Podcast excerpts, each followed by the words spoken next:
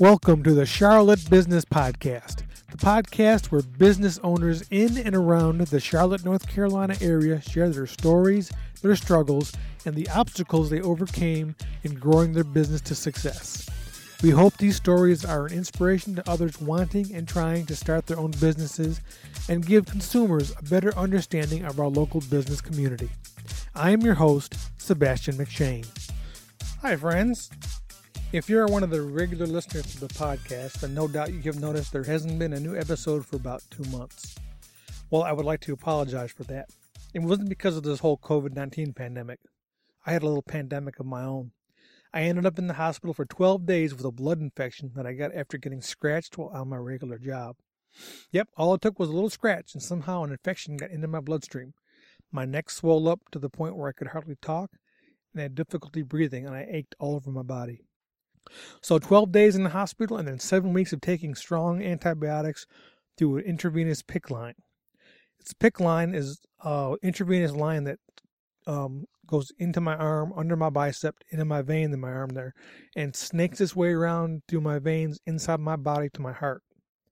I've had to give myself injections of antibiotics three times a day, and the entire process with all the flushing I had to do with the PICC line, the injecting of injection of the antivirus medication and all takes about 15 minutes. The good news is that it all comes out tomorrow and I'm healthy as a horse again, with no biotics in my system. Yeah, since I killed off all the good microbes I had in my body, I'm going to have to introduce new ones. And to do that, pretty much all I need to do is eat some yogurt and wait for the microbes to reestablish themselves.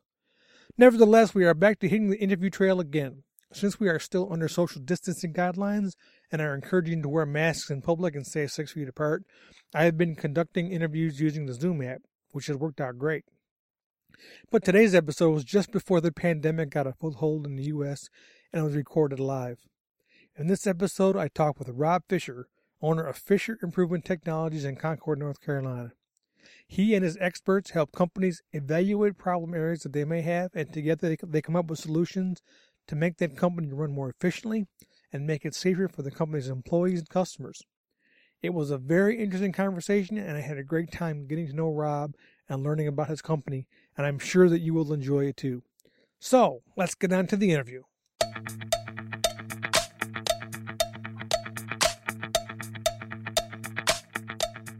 Hi, everyone. Welcome to another episode of the podcast. I'm here with Rob Fisher in Concord, and he owns Fisher Improvement Technologies. Fisher Improvement, I just forgot it that quick. I'm terrible with names.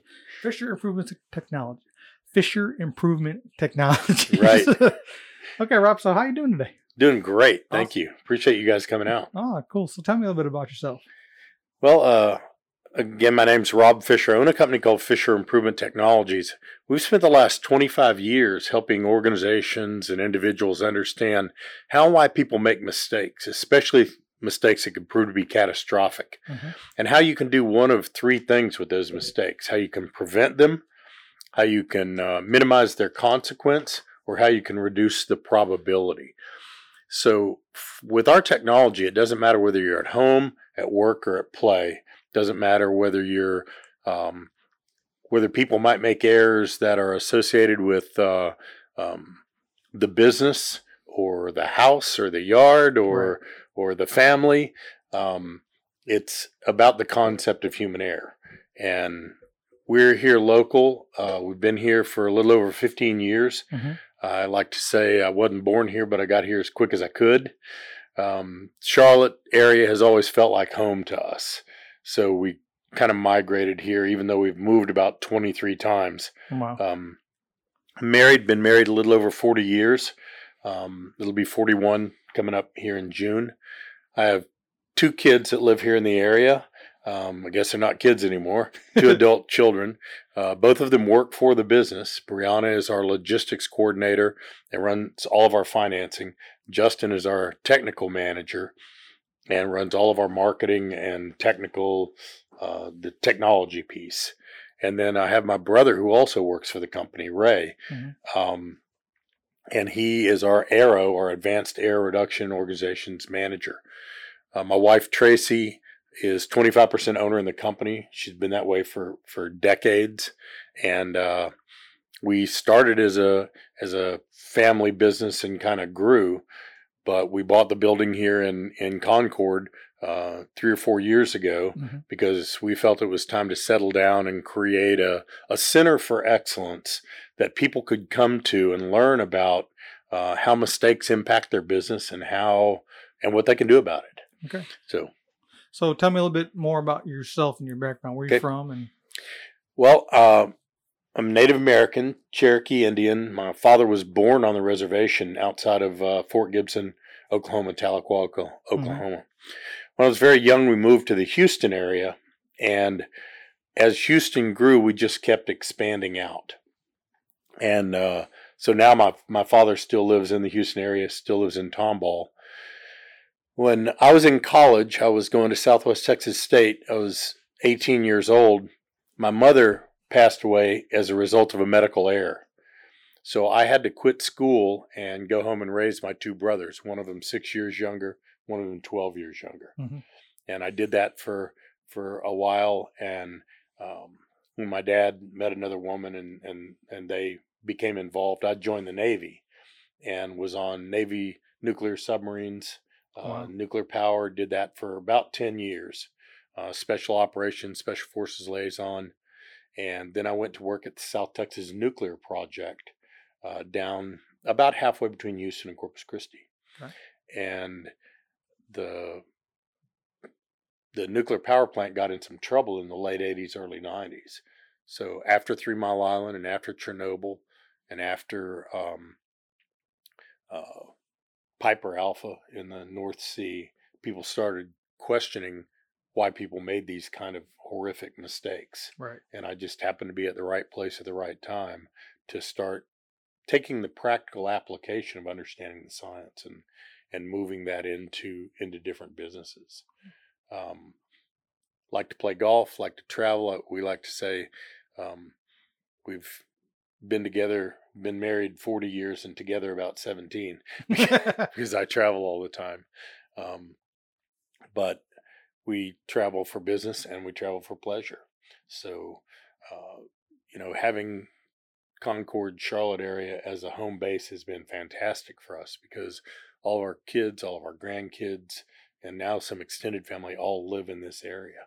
So it's it's uh it's it's a great place for us to be. Cool. Um, growing up, what would you say was your biggest challenge, and how did you overcome it? I think probably the biggest challenge I had growing up was I was very small, Mhm. uh, so I was bullied quite a lot. Uh, when I graduated from high school, I was about five, four, 130 pounds. You know, pretty pretty small. Yeah. Uh, but by the time I got to college, I was you know six six to 180. So um, Growth spurt. one yeah one I guess one way to overcome being small is to grow yeah. but uh, I got, I, I think the challenge was because I was small, I got beat up quite a lot, you know. Uh-huh. But this is back in the late 1960s, early 1970s, and that was just something that happened. So um, I think that once I grew out of that, I, I, it, it really shaped the way I like to treat people Mhm. uh, because of the way probably that I was treated when I was young. Cool.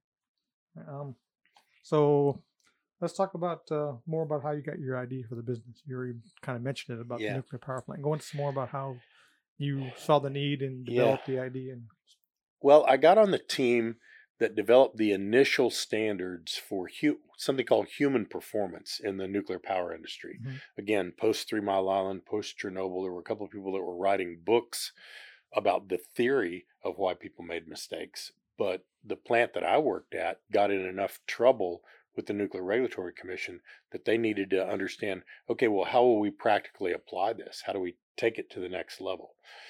So, um, I guess I got good at it because we got out of trouble. yeah, And I got put on three teams the business planning team, the procedure improvement team, and the human performance improvement team. And we got out of trouble and got, we, we kind of call it going from worst to first in about 18 months. So the, the uh, company that I work for started farming me out to other places. Uh, at first, it was other nuclear u- utilities right. and then it became other utilities and then after that it became uh, places like American Airlines and hospitals and and they were they were just farming me out as an asset. And I went home one day and our, our kids were fairly young at the time. Again, this is late 80s, early 90s. Mm-hmm. Um, and my wife said, "Look, I'm pretty sure they pay people to do this, and you're this company is farming you out, but there's no benefit to us. You're just gone every week. Yeah. So the way I look at it, if you weren't any good at it, they wouldn't farm you out. And if you are good at it, why don't you do something that will benefit our family?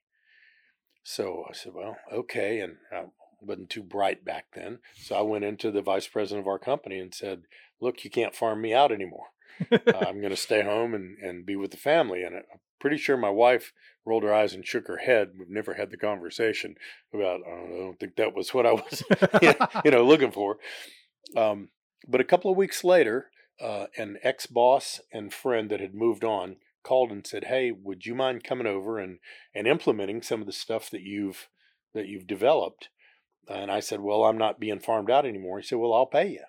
Mhm. I said, "Oh, "Okay." So I ran back home to my wife and said, "Hey, he'll pay me," and uh, and I'll never forget that I charged them what I made as an operator Uh-huh. per hour to do this project, Wow. and their return on investment was about seventy times Yeah. what what I charged them. So um, at the end of that project, uh, Al called me into his office and said, "Listen, I've got two things to tell you. One of them's personal, and one of them's professional." He said, "the The personal thing is, this is what you need to be doing for a living. Mhm. Um, you're good at it. People trust you with it. You're ahead of the game on the development of the technologies associated with with how you really use, um, how you really understand people making mistakes and how you can prevent that from happening. So I hope you choose to do this for a living. So the professional piece is you need to learn to charge for your services what it's worth to the people who are receiving those services Right. as opposed to what somebody's willing to pay you to not leave. And that was a sentinel moment. So I ran back home and and uh, I talked to my wife, told her how you know exciting it had been because I was doing all this in my off time, and uh, and she said, "Look, if you want to do this, we'll we'll support you as a family. We don't know what that looks like. We don't know how it's going to work. We don't know whether you're going to be any good at it, and." uh, I'll never forget the people at our church and some of the people from from work when they heard that we were going to be um, starting up the business. They pulled her off to the side and said, "Don't let him do it. it's not uh, it's not smart. Your family will go down the tubes. You'll go broke. Uh, don't let him do it. He's not that good at it. And by the way, the technology isn't going to be around very long." wow. Um, and that was in probably 1992 when we started the first company. So um, It was good. You didn't listen. You didn't listen to any of them. no, we didn't, and it- but we had a, we had a bit of a blessing because the place that I worked at, I went in and told them that I was going to leave and start my own company, Right. and they said, "Would you would you accept a counteroffer?" I said, "Well, what's the counteroffer?" They said, "You keep working for us, you run your company, because we've got some things that we want to do that you're important to do here." Okay. And um, when you need time off, you tell us and we'll give you time off. You know, time off without pay. You do what you want to do for your company, but you stay here, and your your your role is to help us get through this um, through this part of the business that we want to get through. So for about eighteen months to two years, they paid me to stay and work, and I worked full time job, and Uh-huh. then ran our company on the side Wow. and uh, and I you know I think that's why we we exist today. I don't know. I don't know that we could have made it one hundred percent if it would if I had just broken all ties and Yeah. and gone out on my own. Um, but we'll never know. Yeah. Well, that was that was a really great opportunity for them and you Yeah. because you had the income coming in where you didn't have to worry about well, how am I going to pay my bills, Right. but we're still able to start your company. So that Right. was that was awesome. Yeah. Yeah. Cool. So uh, let's go into a little bit about exactly what you do. Um, how, when does someone contact you? I, am assuming something happened in the job or in, in the company. And Well, it, it it used to be that way. It used to be something happened, but now people are a lot more proactive. okay. the the reality is if if somebody could make a mistake and impact someone's business, then we can help. Uh, those mistakes could be anything from do we do we have trouble retaining people in service and retail? Mhm. Uh, do we have do we have injuries that result in workers' comp claims that those injuries could be prevented or or minimized? Uh, we help there. So really, anything where an error or some kind of human mistake could impact the business, we specialize in that. We now also have added that different people or or individuals with different personality tendencies actually see and manage risk differently. And that risk doesn't have to just be a safety risk out in a high risk industry. It's true there, but different people in your family manage risk and decisions differently.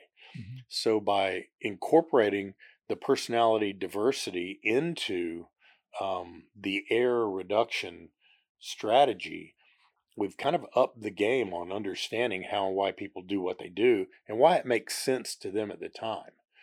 Um, so, you know, we're we're contacted. We we operate in about forty countries in ten different languages. Wow. Um, we have consultants all over the U.S., uh, Australia. We've got people in Spain, France, um, Asia. The if, if if somebody thinks that errors are a problem, they can get a hold of us, and we can frame a strategy for how they can reduce the probability somebody's going to make a mistake that could that could either hurt, maim, or kill them, Right. or hurt the business in some way, or for that matter, hurt the family in some way. Okay. Can you give an example of exactly how, like, someone contacts you with a problem or a concern? Yeah, uh, it, it it's been interesting the last few years. We never marketed. We were always a pull organization. Mhm. In other words, people found out how to find us, but we didn't advertise. Our website wasn't very good. So now, if people type in human performance or type in human error um, in a search engine, then we'll typically come up. If the, the best way to get us is to just type in improvewithfit.com Mhm. and now and now you can also type in arrow hp a e r o h p dot com and you get to our website and you can just poke around and look um, and a lot of times people look at look at what we do on the website but they're really interested in I, I was sharing with you that we have observations the Right. the two three four minute clips of um, what we've learned over 25 30 years and those are videos that are on your site. those are videos that are on our site and and so one of them might be um, why why can't i get people to stop work so these businesses that have rules that they want people to stop work when they're not sure why can't i get them to do that we've got one on that okay. we we even have one on why people leave kids in hot cars Wow. so that's an error. You know, we really, uh, when you define an error, it's an action that gets an unintentional result.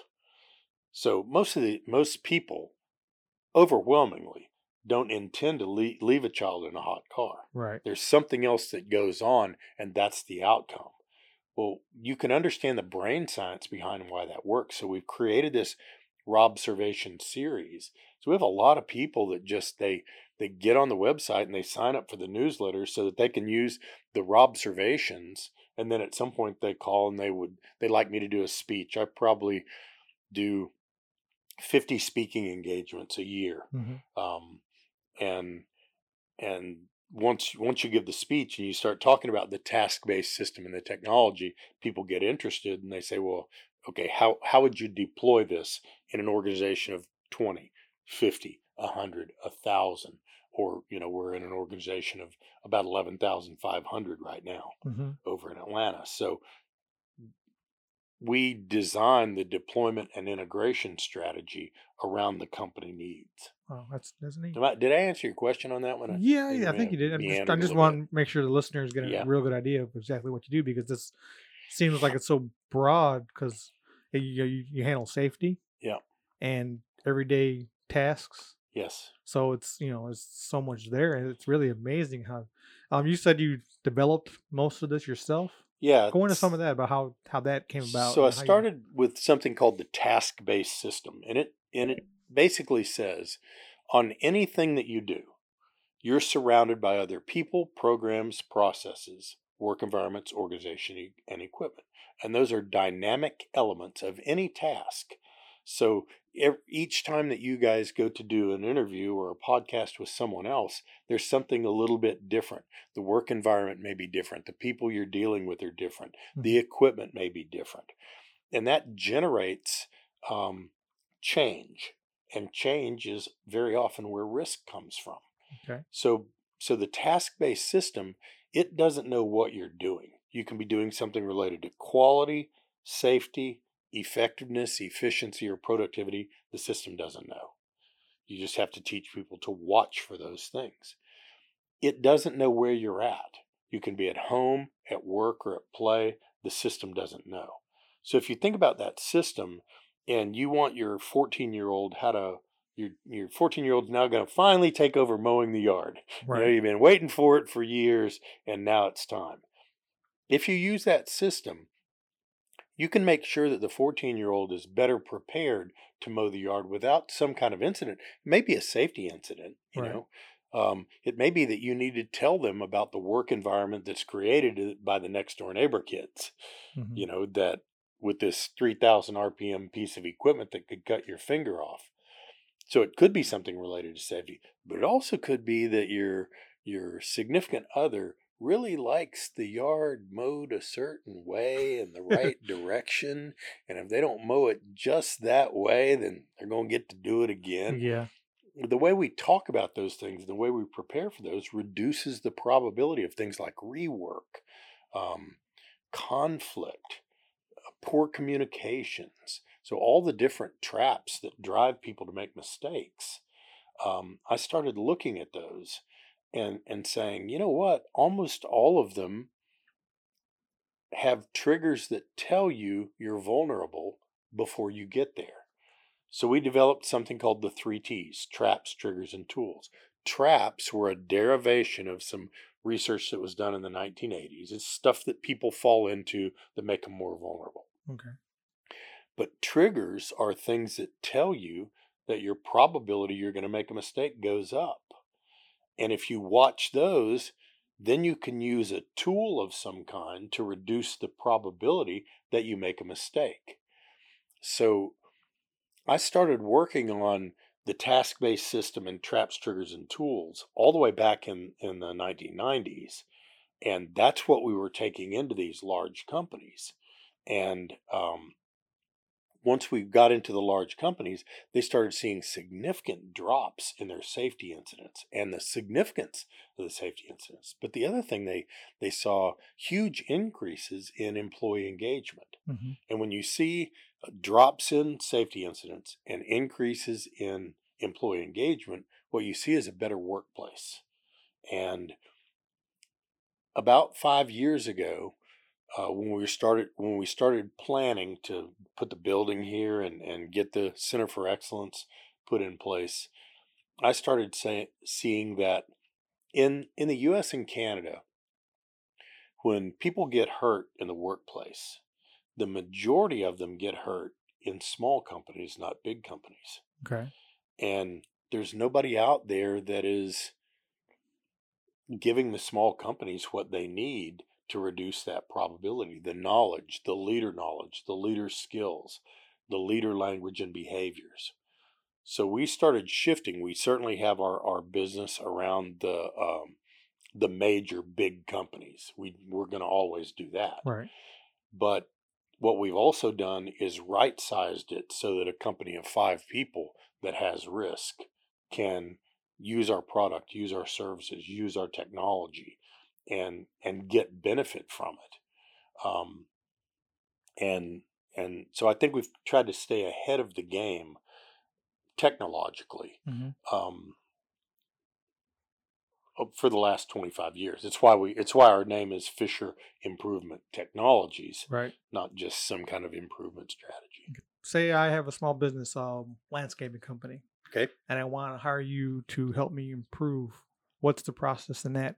And what do you do when you come to a company? Yeah, there's a there's a couple of different entry points. One of the things that we would tell people is come to one of our open enrollment workshops, sign up for an open enrollment workshop, and then see what the technology might be able to do for your company. Mhm. It, it's hard to go in and tell people, uh, here's what we can do for you if you don't understand the base or basis of the framework. Or even call us and we'll do a one hour webinar, you know, or a Zoom meeting, or you can come into the office and and we can talk for about an hour on what it is Mhm. and how um, advanced error reduction organizations might be able to help. And and once we have that meeting, then it's easy to see. Well, let's frame up. Here's what deployment would look like. So it, it depends. You know, if you're um, if you're if you're a small business like a landscaping business, Okay. then we may it, it may be that we work with you to just develop some YouTube videos that your people can watch. Um, can you use our free app? We have a free app for pre-task briefing called IllumiTask Ready. hmm And the Ready app can be downloaded on any mobile phone.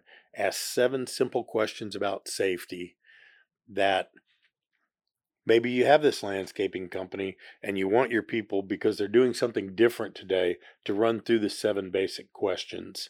And then maybe you're the the owner or the supervisor and you're 25 miles away. They can actually email you their pre-task briefing and you can take a look at it to see if they hit it all. Okay. So maybe you're today you're moving big rocks and you're not used to um, using the heavy equipment. The equipment's rented, so there's something new that adds risk.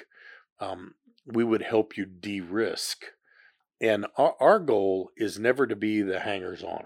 We want to transfer the capability into an organization and move on. We've done over, oh God, I, I, again, I don't know what the number is, probably 250 plus deployments globally. Mhm. And that's how do you integrate the concepts into the day to day workflow, which is the goal.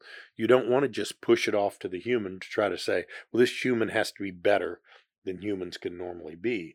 You have to integrate the capabilities um, of error reduction into the processes and systems of an organization and we help we help you do that Yeah. so it makes it more sustainable but we we have we have a we have a hotline or you can just go on the website and we have a we have uh, somebody on the website that answers your questions and we'll set up a, a one hour phone call or a meeting here in the office at in concord and figure out what your needs are and how the technology can best meet your needs or if it doesn't if your needs are outside of what we do we let you know that as well Okay. So it sounds what I'm getting is is basically you um kind of how was I going to say this? I had it in my head a second ago. um, you help companies kind of slow down and and observe what's around them and what they have to do to get a better understanding of how to do it safely, more efficiently. Yeah, and Yeah. sometimes it's not even a slowdown, it's a it's a tweaking of direction. Okay. So we like to tell companies we're not going to make you do a lot more. We're going to help you do what you do a lot better. Yeah. And so you know, most companies, small and large, are are overworked and almost overwhelmed. So they don't want to do something else. But if they do things a little bit differently, then that thing that they're doing differently really does things like reduce rework and minimizes error and, and minimizes turnover and improves employee engagement and, and employee satisfaction. There's three things that errors touch. Right. Somebody might get hurt, something might get broken, or somebody might not be satisfied. Those are the three bad things. So if you turn those around, what does reducing errors do? It keeps people from getting hurt. It keeps things from getting broken. And it keeps people from being unsatisfied or it helps people become satisfied. So they're happy, the equipment is good and running right, and uh, and nobody gets hurt. Those are three good things. Yeah. And this is really fascinating to me because I've worked, you know, I've done a lot of construction work, working for small companies and things, and and have had employees who just go do, and then it gets messed up, and now your boss is mad because you didn't do it right, or he Yeah. didn't, isn't clear about his instructions and things, and it, and this all prevents all of that. It does. And when it doesn't prevent it, because you can't prevent everything. Right. It mitigates those consequences. Um, and and and you're exactly right. What we know now is that from a personality tendency perspective, we can manage the tendencies associated with two of the four personalities. They'll go do, go do, go do, go do, go Yeah. do. And really, we don't mind failing our way to success. I'm one of those. Yeah. But two of the four personality types don't want to do something until it's absolutely ready and they're and the probability they're going to succeed is very high. Well, those are diametrically opposed approaches to risk. Yeah. So organizations the reason personality diversity is so important is those organizations, the people that go do, go do, go do, fail your way to success, we have to we do have to slow ourselves down a little bit and you need tools to do that. Yeah. So we use a tool called personal intervention to help do that. But the ones that may delay and and I want more information, I need more information, they sometimes need to push their play button to to start moving when there is enough information uh, to have risk. So the introduction of personality diversity into the system has been phenomenal in managing risk, in making decisions, whether those decisions are for a family or for a church or for a company or for a specific task. Right. I used to work in a welding shop, and um, our manager used to come around all our booths about once a week, and you know, pop in and see how we were doing and see what we were working on and things. And when he left, he always said the same phrase: "Slow is fast," and where where he meant is take your time and do it right the first time, as opposed to trying to hurry up and messing it up and having to redo it. And I always carried that with me at everything I did after that because it made so much sense. Where, you know, I've worked for places where they want to hurry up and do it, hurry up and do it, and don't think about the process of doing it. They, they just want it done. And then when you get it messed up, they're all upset. Yeah, exactly. And that slow is fast concept. is- So if you tell someone slow is fast, that that's a good first step. That empowers people to slow down. We take the next step to enable people to do that Yeah. because just telling somebody that is a fast-paced person to slow down doesn't do anything. So they have to have tools to manage that. So our error reduction tools actually help people manage that ability to to be slow as fast. Right. Um, we have a we have a real firm understanding in our technology about how the brain works and and how you need to slow your brain down so that it doesn't get so far ahead of your body. You know, think about it. Your brain works at, at the speed of light. Right. But the best your body can do is work at the speed of sound. Your brain is an electronic device, your body is a mechanical device. Right. When you make those two match in speed, and you slow your brain down to the speed at which your body can perform, you're not losing time because your body can only perform it at a certain speed anyway. What you're doing is making sure that your brain is aligned before you take that step or take that action or make that decision. And you have to have tools to do that. You just can't tell your brain uh, to do that. So we we say that's going from empowering, telling people they have the the power to stop work and get help, to enabling.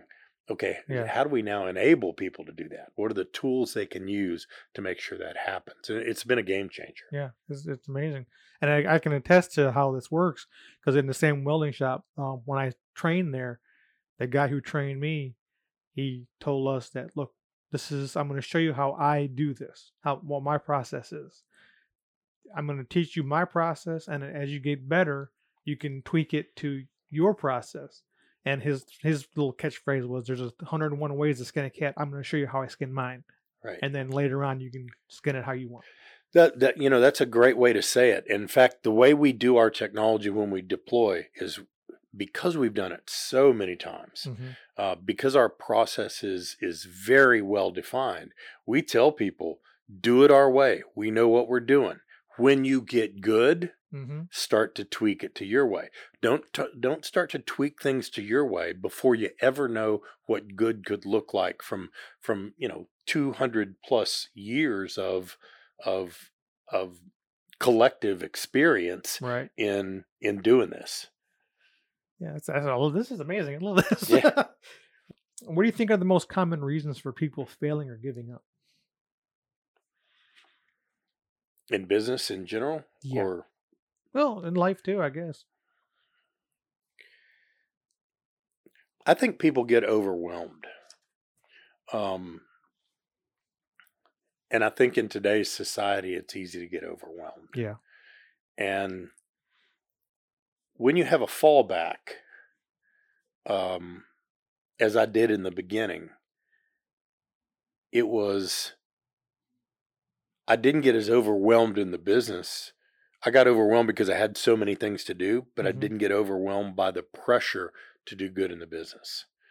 Um, and, and that being overwhelmed and not managing that those elements, I think finally, um, I, I think people start making some poor decisions when they're overwhelmed or stressed. Stress, stress, and time pressure are, and a high workload are the first three error traps. Right.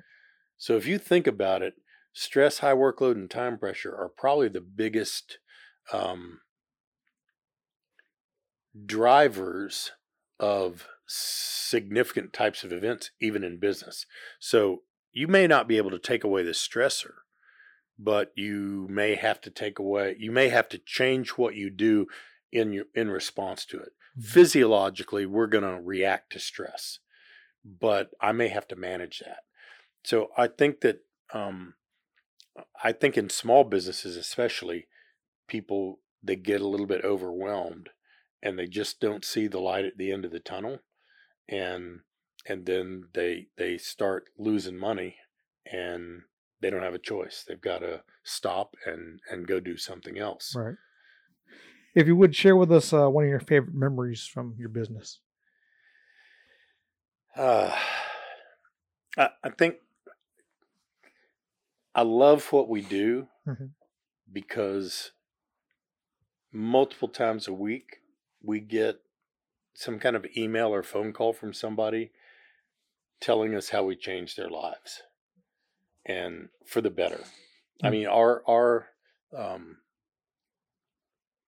mission is improving companies and lives through the creative application of technology. And the decisions we make are bound by that.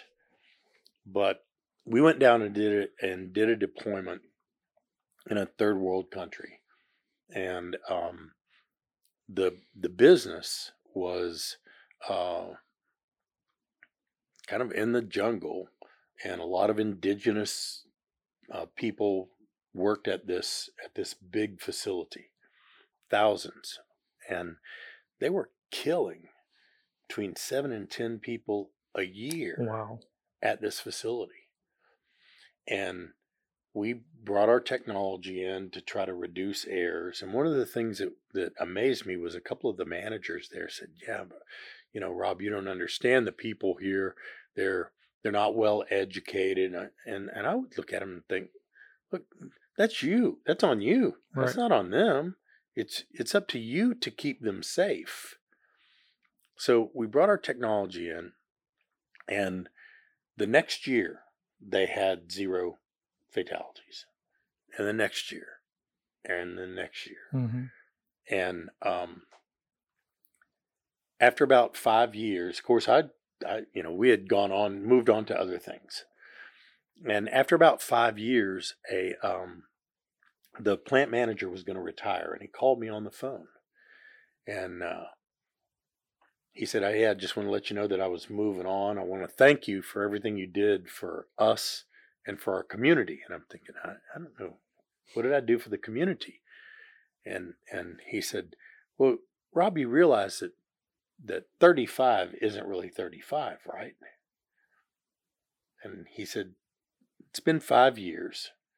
If we were averaging seven people a year, that's seven times five is 35 people that are still alive and with their families today that wouldn't be if you hadn't come along, if your business hadn't helped us." Wow.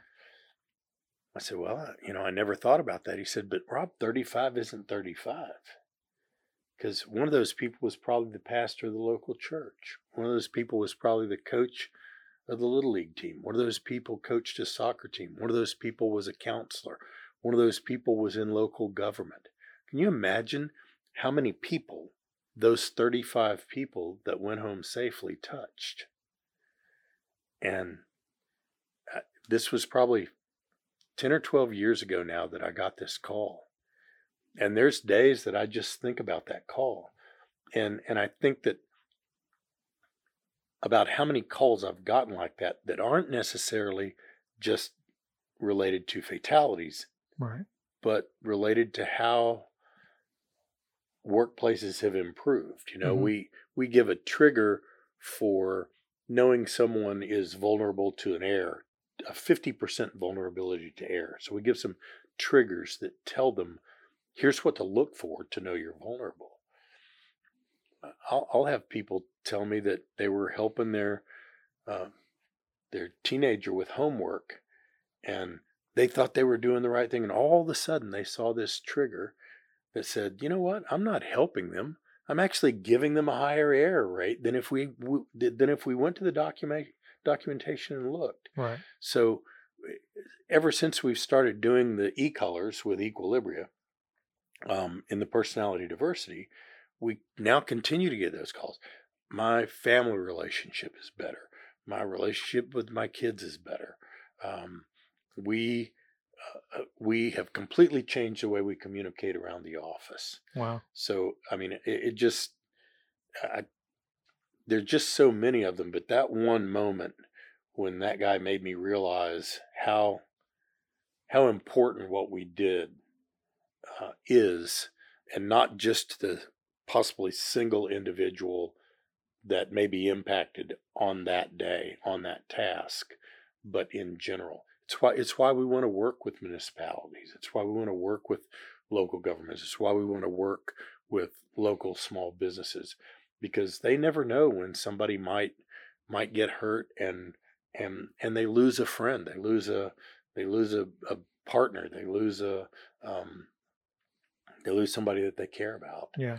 Uh, and and e- even you, you know, we're we're make it makes it hard for you to work. Makes it Oh, hard for you to I've- do what you do. I've experienced that. Um, Yeah. The last job I had with commercial roofing, and uh, I got hired on by a friend of mine who I worked with shoulder to shoulder for four years at another company, and he moved on to that company and brought me with him after about three months, and um, we were tight, and we were.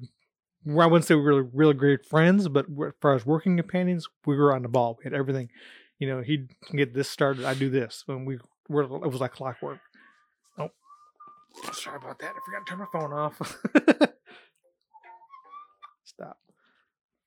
Um, so, um, we were working out of state and replacing a metal roof at a 3M company, and he fell through Hmm. and was killed. Oh man. And it was months before. I mean, I'm I'm not working there anymore either, and I think I the guy I work for with this company, he when he recognized value, he he wanted it, he kept it, and he went out of his way to make sure that I mean there were there were things that happened with employees in his company, you know, personal medical issues and stuff that he helped pay for their bills and things because that employee was valuable to him and he wanted to keep that employee. Well, the months after I lost my friend, I don't think he had too much value in me because I was so messed up Yeah. emotionally and mentally by it that it just I mean, I know I was making a lot of mistakes and things and I tried to go in to apologize to him for it. But just the fact of losing a friend like that is Yeah. just so devastating. I mean, even you know, still it affects me. And Yeah. And I probably should have gone to counseling and all that stuff. That's all, you know, but, you know, but, but yeah, and it was it's it's really really hard to lose, even even if it's not a friend. Just I mean, all the coworkers that were there that didn't know this yeah, man as well as. I do, they were affected by it, Yeah. and it really put a damper on the company for quite a while. Yeah, you know, I was I was talking to I, I spend most of my time, uh, Sebastian, talking to senior leaders and interacting with senior leaders of small and large companies, Mhm. and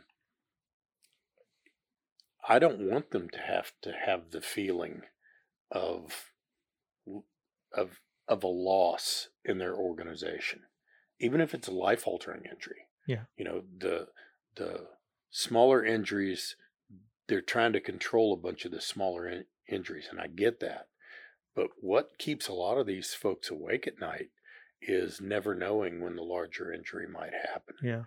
And you know, we were talking about um, stress and business and things like that. I, I think that the people that care out there, you know, the people whose value is safety first and they really believe it, they're without a without a good um, process or technology, they're they consider that they've been pretty lucky Yeah. for people not getting hurt. And what we try to do is is turn that luck because we we like to say um, luck is a terrible barrier Yeah. and hope is not a good strategy. so so how do you take those two things and turn them into what can we really do so that so that we really are doing the best we can do to protect people. Yeah. and this guy we work for, he he was very big on safety. He would have a, a yearly safety meeting, and um, if there was a even a minor injury that someone lost a few weeks of work, we'd have a safety meeting and Yeah. talk about how to prevent it. And the accident that happened, it was just uh, you know, get complacent sometimes as you work, and we were working on the roof, and we were all uh, had our safety lines on, and at the time we had the ropes that you pull through the um, locks Yeah. as you go along the roof. And uh, my friend, he had his tools on one side of the roof, and he was on the other side of the roof with one of the supervisors going over what had to be done. And he had to go get his tools. So he just, you know, without thinking, walked across, didn't Yeah. pull his rope tight, and fell through. And it Yeah. had enough slack in his rope where he hit the ground. Yeah. And, you know, it was one of them stupid things because you get complacent and you just, you know, he probably would have done it 10 or 12 times that day and not without a problem. He just happened to hit the one piece of rotten metal that didn't hold him. Right. Yeah. What advice would you give someone wanting to start a business? wow. I saw that one coming. Oh, you did? yeah. I don't I I think that I think people need to know and it's funny in kind of in our sector. Mhm. I've had multiple uh, uh, colleagues that have gone out on their own and, and started. You know, whole bunch of them call to say, "Hey, you know, you got any advice?" and and the reality is you you have to be ready for the roller coaster Yeah. and that roller coaster is difficult to prepare for that you may be very good at what you do um, that doesn't always translate to being good in business and I think that uh, we, we try to prepare our, because our consultants actually own their own businesses. They're, Right. They're uh, independent consultants that work for us. And I tell each one of them, you have to have you, you have to have a bunch socked away yeah. and you have to understand that it in the at the peaks don't spend it all because you're going to need it in the valleys Right. and and i look around and i and i watch um my wife and i will drive by someplace and we'll see the sign out front and we'll say to each other how do they make money i don't i don't understand how they're making it. The reason why we bought this building uh, this beautiful building here in concord was buying the building was going to be roughly a third of what it would cost us to put our office in a strip mall Yeah. a month. So you have to you have to scope that out and understand what the low times are going to look like. We we didn't know how this coronavirus thing was going to impact everybody but we've had two cancellations this week hmm as a result of it. But we had already put some mitigation strategies in place so we can do some things remotely that we would normally go to people and do. Right. Um, but I, I, you can't predict all of the different problems that'll go that'll come along. So you might as well plan for the roller coaster, because just like a roller coaster, you really don't know what's coming over the next hill or around the next bend. Yeah. And if you and your significant others can't or don't want that, the families the family unit's more important and you have to be in it together and I, I have to give huge credit to my wife tracy because she understood that all along and maybe it's because she was a submariner's wife Mhm. you know maybe because she understood that that there were things that had to happen that were outside of the control of that sailor and she never got mad at me for something uncle sam wanted me to do right. right so i don't think she gets mad today at things that the that the business environment drive us to have to do um, but i think she's very rare in that Yeah. and and she understands that the business is what allows us to do what we do allows us to lead the lifestyle we live in in all of our family. And that it, we we we did a podcast recently that was that talked about the separation of family and business and i think everybody in our family kind of laughed at that because you know mm. you you when you own the business if if an idea comes up we go with that idea it doesn't matter if we're sitting at thanksgiving right and Right. so it doesn't have to be who you are it can be what you do but you really have to plan for the challenges instead of just thinking things are going to be good all the time Yeah. and and i think a lot of businesses fail because they're not ready and then the stress and high workload and time pressure kick in then they get down on it and they and they weren't designed to weather weather the challenges Also, um, it sounds like you have an amazing wife who i do stood behind you 100%. And that's so important because if you don't have someone in your life who's constantly encouraging you, as opposed to the people in your family or your friends like at that church you talked about that are discouraging you, telling you don't do it, you're never going to succeed. So, Right. And um, I've read and heard a lot about you know you got if you have people that are, aren't encouraging you in your life that are discouraging you and bringing you down, you have to get rid of those people, even if they're family, even if it's your mother. You gotta say, look, you just let me do this, and and that's that's just amazing. You're Yeah. lucky, you're lucky man. Yeah. so, what's one common myth about your business that you would like to debunk?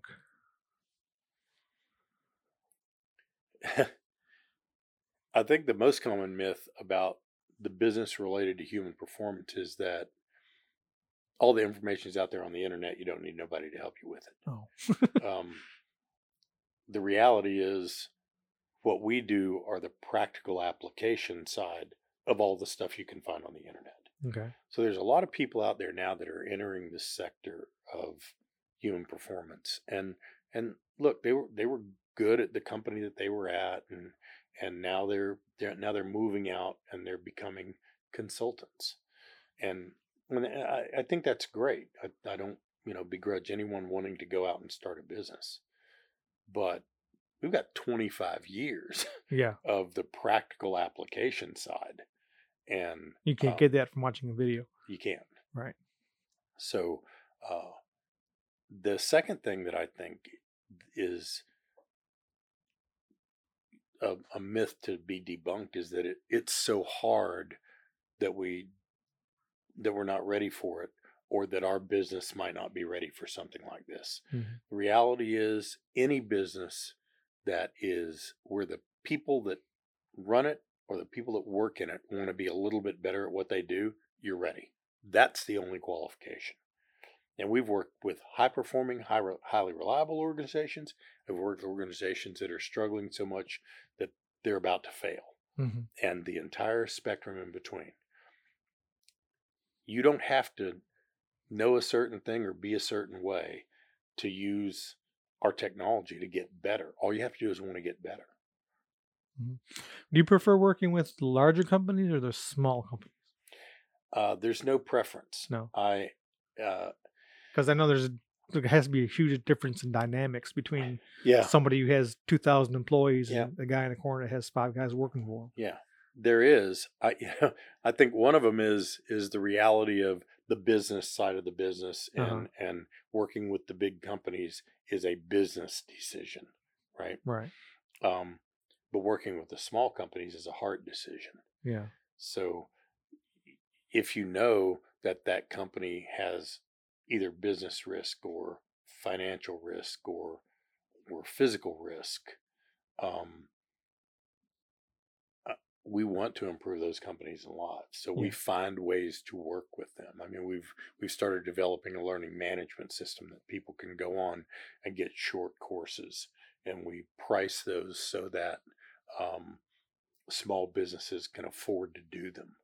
Uh, and and the large businesses we gather gather people together and teach them to change the leader language and behaviors. That's the first thing that has to change. hmm So for us, I think I think we're a little bit different in that a lot of the other organizations that do what we do, uh, they almost have to work with big organizations because that's where the money's at. Mm. But we we can have a real very creative balance with that. Cool. Um, what's something that came out of your journey in growing your business that you didn't expect? I think moving from a sole proprietor to a corporation to having my kids want to run the business for and into the future and having my brother that wanted to come into the business and work it my brother ray was using our technology off working for other companies Mm-hmm. and he didn't want to ask, "Hey, can I come to work for you?" And I was giving giving him our technology to use, and I didn't want to say, "Hey, quit what you're doing and come to work for us." But ultimately, we did that. So to me, it's a a bit of a matter of pride that those people actually don't just want to work here. They don't want to just have a job here. Yeah. They want to grow the company into what it can be in the future, not just what I saw it as as a in the past. Yeah, that's awesome. And uh, and so I think that's probably the the thing that surprised me the most. Cool. All right, uh, well, let's move on to our shotgun round, Okay. and this is just some questions that we kind of ask that are more fun and just get you know. Okay. So okay, let's go to the shotgun round. If you could turn back time and talk to your 18 year old self, what would you say? I would say it's going to be okay. You're going to make it. Cool. Uh, when I was 18 is when my mother passed away, and there were some years in there that that I I was pretty lost, but but I think I would tell myself it's going to be okay. You're gonna you're gonna make it. All right, awesome. What's the most important thing you've learned in life so far? It, it's funny. I'm not a most or a least person. I, I don't have favorite. Somebody asked me what your favorite is. Yeah. You tell them 25 things. Um, most important thing I've learned in life. I think.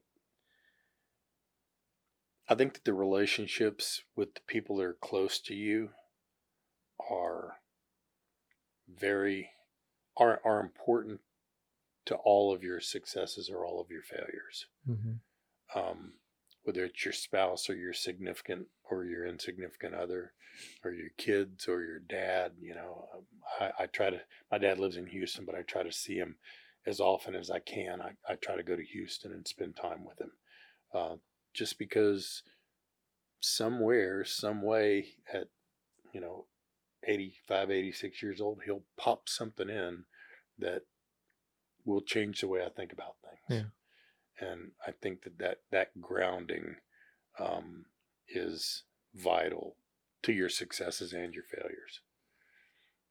Okay. Um, what's the best compliment you've ever received?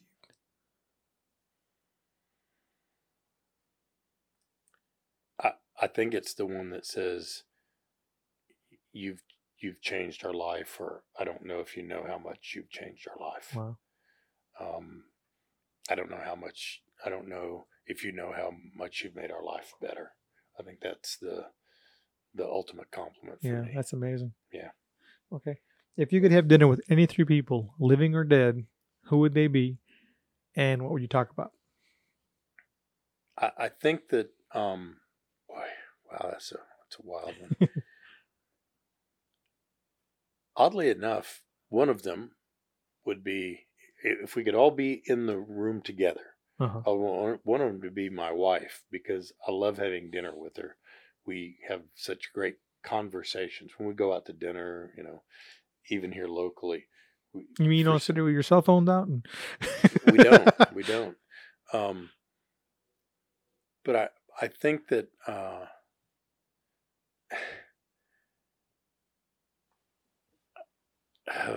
This I- this question is always a challenge. That's It why I like it. Yeah. it is. I mean, I, Edison and Tesla would Oh, be yeah. a would be a tie, and and maybe maybe have both of them at the same time because I just like to see the cat fight that goes yeah, on really. between them. But I'd also lo- I I would like to. I I would love to sit down with Martin Luther King Hmm. and find out where he really wanted things to go. Yeah. And find out where um you know we we've interpreted where Dr. King wanted things to go. Uh I would love to know what he was really thinking yeah. and you know my family was marched on the trail of tears um and i would love so i would say one of them would be martin luther king and the other would be my great great grandmother um who was one of the very few members of our family that actually reached oklahoma on the trail of tears Wow. and i would like to just sit down with her and well, first of all thank her for her survival Yeah. but you know ask her what it was like i mean i don't think here in our country we educate people enough on on what the native americans went through uh, during that time and uh, just by sheer luck for our family she was one of the ones that made it and Yeah. then you know produced our family and I, I think you you know you notice there's a lot of Cherokee things around. We try to run ourselves as a Native American owned business and and by those values. And um you know, I I would just want to thank her for making it. you Yeah. That's awesome. So Rob, how can people get up with you if they want to get in touch with you? Easiest way is uh, you can go to improvewithfit.com and poke around on the website a little bit. Follow us. You can link up with me, Rob Fisher, on uh, at Fisher Improvement Technologies, or you can go to at Rob Fisher on LinkedIn, Okay. and uh, and those two ways people can kind of hook up with us and see a little bit about what we do and ask questions of the of the bot on our website, and we can get you get you to the right person. Awesome. Well, Rob, I really appreciate you being on my podcast, and I have to say that it is was truly inspiring to hear you and, hear, and talk with you, and it's obvious that you have probably the most satisfying job of Uh, anyone I've interviewed yet. Well, thank you for that. I, I, I pinch myself yeah. because of what of what we get to do. And again, I think I told you I leave for Australia for almost a month uh, the end of this week. So I'm really glad that we could do this. Yeah. Uh, awesome. do this now. Yeah. But thank you very much. Okay. Thank you. I appreciate it. All right. Thanks.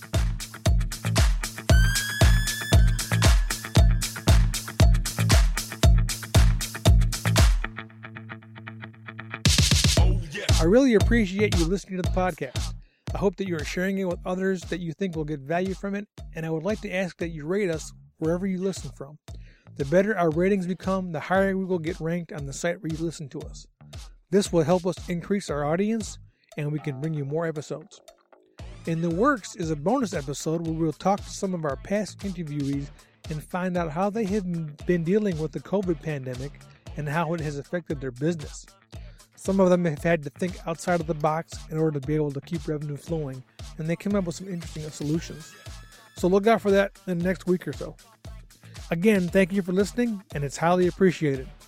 If you would like to get in touch with us, leave a comment or suggestion for a business that we can learn more about, or you would like to share the story of your business, you can reach out to us at charlottebusinesspodcast at gmail.com.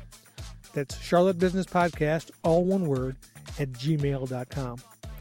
My best to all of you, and stay safe out there, and together we can stay strong. Let's go.